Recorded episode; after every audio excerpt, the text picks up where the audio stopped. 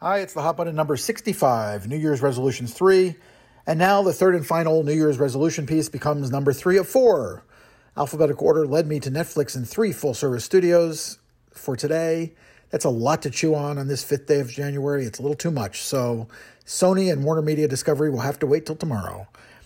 You'll also note that I haven't noticed, made any of my own personal resolutions. Well, this newsletter is my 2022 resolution. Next year, I hope to be back here again with a satchel full of stuff that I need to fix. Meanwhile, let's look at Netflix.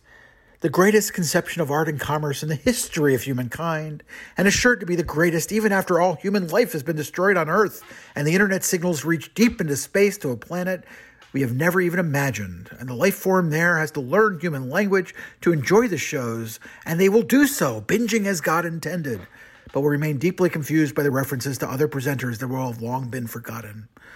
Oh, sorry.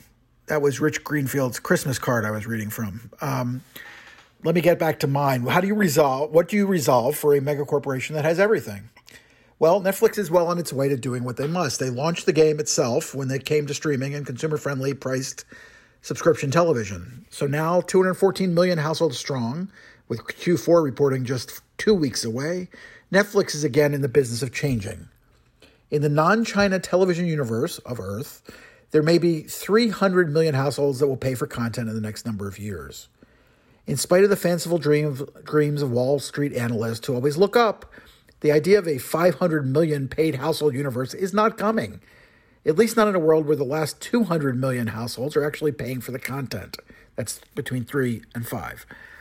There could be a time, indeed, when free access becomes a thing because selling access to even the poorest humans, some would call this colonization, is forever.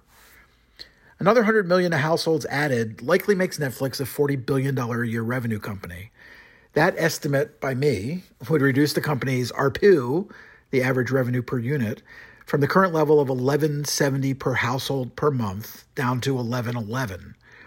Not every country is as rich as America, and the countries that are not, mostly, are where the growth opportunities are right now. But ARPU is just this year's kind of endorment. They can actually shift that narrative. In the next seven years, Netflix is, in the last seven years, excuse me, Netflix has grown its revenues five times. Remarkable, which is why Wall Street loves so, this stock so much. Apple's revenues, by comparison, have grown only 60% in that same seven years. But what separates these two businesses moving forward is that Apple can certainly continue its growth at the pace that pace at which it has grown. There'll be black backslides, there'll be spurts in the positive direction, but unless they lose their market position, there will be growth. Netflix really can't ever expect to double its revenues from the streaming business again, ever, unless China opens, much less quintuple it in seven years. That particular magic trick just is not an option for a mature business. So gaming so merchandise, so better IP. This may sound like an insult of some kind, but it's not. Netflix has done what Netflix does about as well as it can be done. No one else will ever do it quite like they do. Others may match their sub count or their revenue count. Netflix's ongoing success does not limit anybody else's growth, but better content is not going to make Netflix bigger, nor is more content. Expanding the world market and making the international co- content to every country available to every other country is my dream of what streaming should offer. And it seems it actually will. But as great as Squid Game did, for instance, for Netflix in, in Asia, the next Squid Game will do less well because the market is getting more and more saturated every year, just like it has become in America. There's no room for more people to actually join Netflix, or very few. I don't work for Netflix. I don't work against Netflix. So I don't know if some secret corner of their office has a conception of and a working pro- prototype for the entertainment atom bomb. It could be. They could have some idea that I've never even conceived of. But my belief is, and it has been publicly for at least a decade, that streaming is the new iteration of television, that people will spend a very similar amount of money each money for each month for access, and there will be a massive benefit to the public because they will get access not only to what is new, but to a deep, massive worldwide library that we've never had access to before at any price, short of insane, insanely expensive imports made by rich people only. I don't really think that expanding into areas of television that others have mastered over decades, live sports and news in particular, is really in Netflix's best interest. What they need is to make more profit on what they've mastered and lead with in this segment. Gaming, not gambling, has always been a mercurial business. Remember when entertainment uh, arts, or not entertainment arts? Yeah, entertainment arts. Is it entertainment arts? Anyway, EA, it's in the game, was a lock to buy a studio. That was just in 2005 when everybody thought that was going to happen. There's a Wired story connected in the print edition. In July 2017, Entertainment Arts was at $108 a share. A year later, they were up to $149 a share. share. A year later, they were down to $94 a share. A year later, they were up to $140 a share. A year after that, they were still at $140 a share, 141. So it can be a very stable business as long as there's a pandemic, but otherwise, it's up and down and up and down. You just don't know what's going to happen. There are bigger companies, but if everything in gaming was great for Netflix, if it went perfectly, would there really be more than $5 billion a year in revenue for the company? And maybe they'd net half a billion, which, by the way, is how much Disney wrote off when it failed in gaming, in spite of having the strongest IP in the world to work with. Netflix's 2022 resolution should be to pretty much do what they've been doing, just a little less. Steady revenue growth, better profitability, all the other stuff is just experimentation.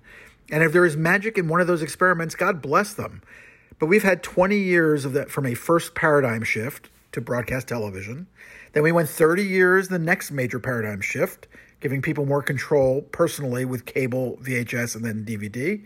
And now we're about 15 years or so into the current massive paradigm shift, aka the internet, which changed everything. Netflix, brilliant as the company has been, did not invent the DVD. They didn't invent streaming. They maximized opportunities, which were both significantly bigger shifts than just Netflix. And if there's another major paradigm shift coming in 2030 or so, I expect Netflix will be as good as anyone or better at maximizing that opportunity. But until then, I expect more hatch tightening than wild spending. Next up, Paramount and Viacom, the same company, when I first came to LA in the late 80s, Paramount was the studio I loved above all. It was the studio of Simpson Bruckheimer, of 48 Hours, of Beverly Hills Cop. I actually had a decent job waiting for me when I arrived on the Paramount lot, but the writer's strike ended that. And then I had an incredible access, amazingly, to top execs of the studio and no idea what to do with it. Young, overly ambitious idiot that I was. I should have just asked for an assistant job. No, my early memories in the lot were Eddie Murphy and his crew floating around on their golf carts, Arsenio, E.T., Entertainment Tonight, not the uh, little creature from Spielberg, wandering through the Trek prop rooms and set unattended. It was a fun place to hang out. Later, it was Mike Myers and company dancing through the quote unquote London street and that first Austin Powers, lots of friends in the lot, through a couple generations of leadership. One of my most missed weekly events, the Friday night Ruth Vitale screenings. Some of my favorite people, some of my best memories. Anyway, in spite of having some of the smartest people in the industry in and out of the executive hallways of the company, the magic of the go go 70s of Robert Evans and the singular executive breeding ground of the early 80s, which brought us people like Michael Eisner and Jeffrey Katzenberg, um, have never been quite the same back at 55 55 Melrose. Sumner Redstone brought the place in 1994. Dolgen and Lansing were the adults in the room for that first decade. And then the first disaster for Sumner, er, the Sumner era, Brad Grey. There were some highlights during Brad's era, but he never really got the studio running like a studio. Paramount acquired, acquired DreamWorks in his second year and essentially let DreamWorks take over. He paid a fortune, of which they managed to hide 900 million in a faux library licensing deal that they had to pay out later. And DreamWorks was out the door three years later, as soon as their contract allowed, having eaten the Paramount field like very smart locusts. I liked a lot of the executives that filled the void that followed, some of the smartest in town, but they were always playing from behind. And three generations of execs later, they still are. Meanwhile, separated CBS Showtime was going along nicely, albeit, albeit as the leader creating content for old Americans. But then Me Too took down the strongest exec on either lot, Les Moonves. He had it coming. But any hope there was for a, re- a reunited Viacom to explode in a good way was lost, and the company tightened right back up. Viacom is the most mocked of all the now independent major content companies in the game, but much of that is approach, not the assets, which leads us to Brian Robbins. Is he the answer? Is he the visionary that will give Paramount a strong voice that can actually connect with audiences? I have no idea. Paramount Plus is getting better, but it's a step by step thing. Even if Paw Patrol landed Robbins the gig, Yellowstone is a much more instructive uh, situation. The, par- the property is the crown jewel of the moment. The outlet for the current season is the Paramount Network. The first three seasons are running on Peacock, or you can buy any of the four seasons for 19.95 a pop. Watching season four of Yellowstone on the Paramount Network has been interesting. I binged the first three seasons on Peacock because I love the first episodes of 1883, the spinoff show, on Paramount Plus, which was my entry into the entire series. There were no commercials as I binged those three seasons because I've paid for no commercials on Peacock. I've also, interestingly enough, paid for no commercials on Paramount Plus, but none of Yellowstone is on Paramount Plus. The 1936 movie of the same name is there nor is there any guidance even on Paramount Plus as to where to find Yellowstone. I taped the series on YouTube TV, but you can't avoid commercials there or on the Paramount Network's app, which actually requires access through YouTube TV. But the commercials on the Paramount Network app are only for Paramount shows, whereas the YouTube TV commercials play through their normal mix.